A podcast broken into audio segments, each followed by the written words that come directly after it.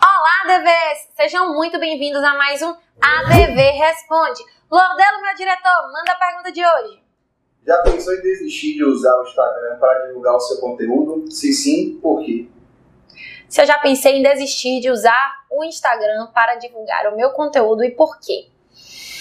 Gente, eu sei que Instagram é uma ótima ferramenta de divulgação de conteúdo. Mudou a minha vida completamente. Eu comecei o meu Instagram em 2016 ou 2017, não me lembro exatamente, e isso mudou completamente a minha vida. Eu criei, inclusive, o meu Instagram porque o meu sonho era ser professora. Eu advogava em jurídico interno, eu queria dar aula. Bati a porta de algumas faculdades, entregando meu currículo, e nessas faculdades, todas me responderam que eu precisava ter mestrado para ministrar aula na graduação. No meu momento de vida, eu não podia parar para fazer um mestrado, eu não tinha hora no meu dia disponível para me dedicar a um mestrado. E o que, é que eu pensei? Eu peguei aquele não e falei: eu não vou desistir do meu sonho porque eu recebi um não.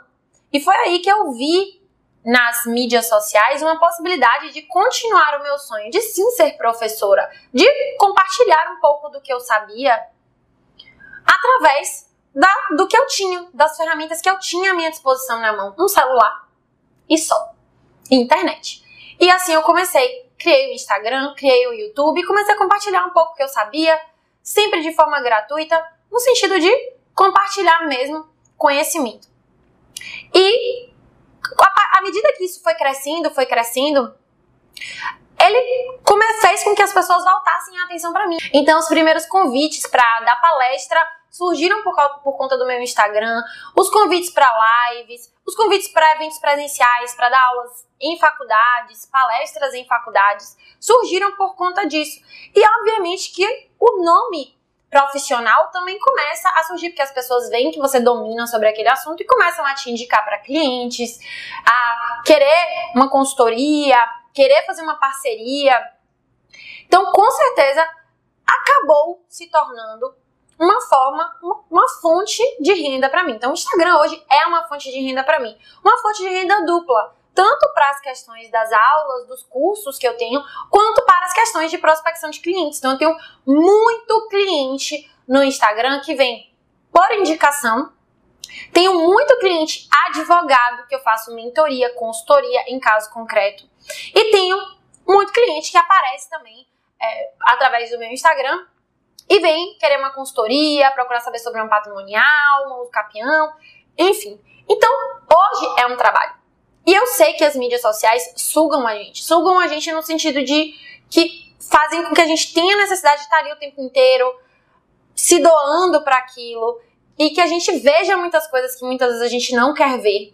Então, sim, eu já tive vontade de desistir. Assim como eu já tive vontade de desistir da faculdade quando eu estava na faculdade, assim como eu já tive vontade de desistir do meu emprego quando eu estava como jurídico interno. Só que isso é o meu trabalho. E Gabi Pereira fala isso muito bem. Adultos, crianças fazem o que querem, adultos fazem o que precisam. E eu preciso trabalhar porque os boletos chegam, né? E o que, que acontece quando você está cansada, que você pensa em desistir? Você precisa descansar. O que, que eu faço quando eu tô de saco cheio? Eu paro, eu tiro um tempo para mim, faço um detox de redes sociais, me afasto um pouco do celular, vou pro contato com a natureza, com a minha família, e depois eu volto. E é isso que a gente tem que fazer. Hoje o Instagram é uma ferramenta muito importante para divulgar o conteúdo. Então, se você, por exemplo, está cansado de um Instagram pessoal, de ver a vida dos outros, dá um follow nas pessoas que você está cansado, está no saco de ver, você não precisa acompanhar o conteúdo de todo mundo. Se você, por acaso, tá usa o Instagram profissionalmente e está cansado porque você não está tendo resultados, porque não está legal, para, descansa, e pensa qual é a sua responsabilidade nisso. Não tá legal porque talvez o seu conteúdo não esteja legal, porque você não esteja estudando a forma certa de produzir seu conteúdo, porque talvez a sua abordagem possa ser de outra forma.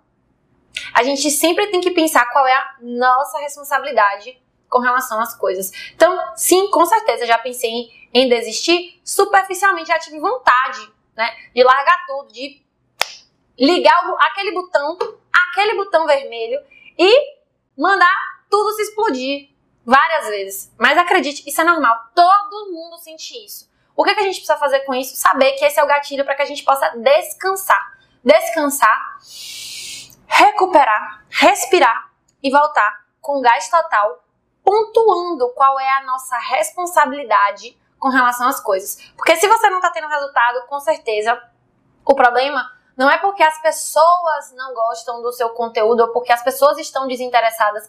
Com certeza tem gente interessada, uma, duas, três, cinco pessoas que estejam interessadas, é muita gente que esteja interessada. Talvez você não esteja fazendo aquilo corretamente para o seu público ou alguma coisa desse tipo. Então não deixe de usar as ferramentas que você tem para divulgação do seu trabalho, do seu serviço, tá?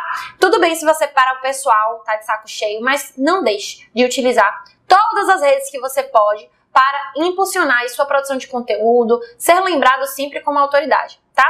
Se ficou com alguma dúvida, deixa aqui nesse vídeo, se você gostou, se fez sentido para você, me conta também. E não esquece de curtir, comentar e compartilhar com outras pessoas. Até o próximo ADV Responde.